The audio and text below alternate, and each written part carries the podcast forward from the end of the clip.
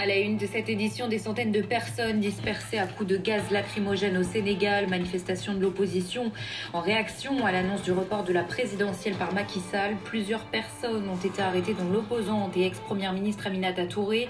Eliman Dao nous attend à Dakar.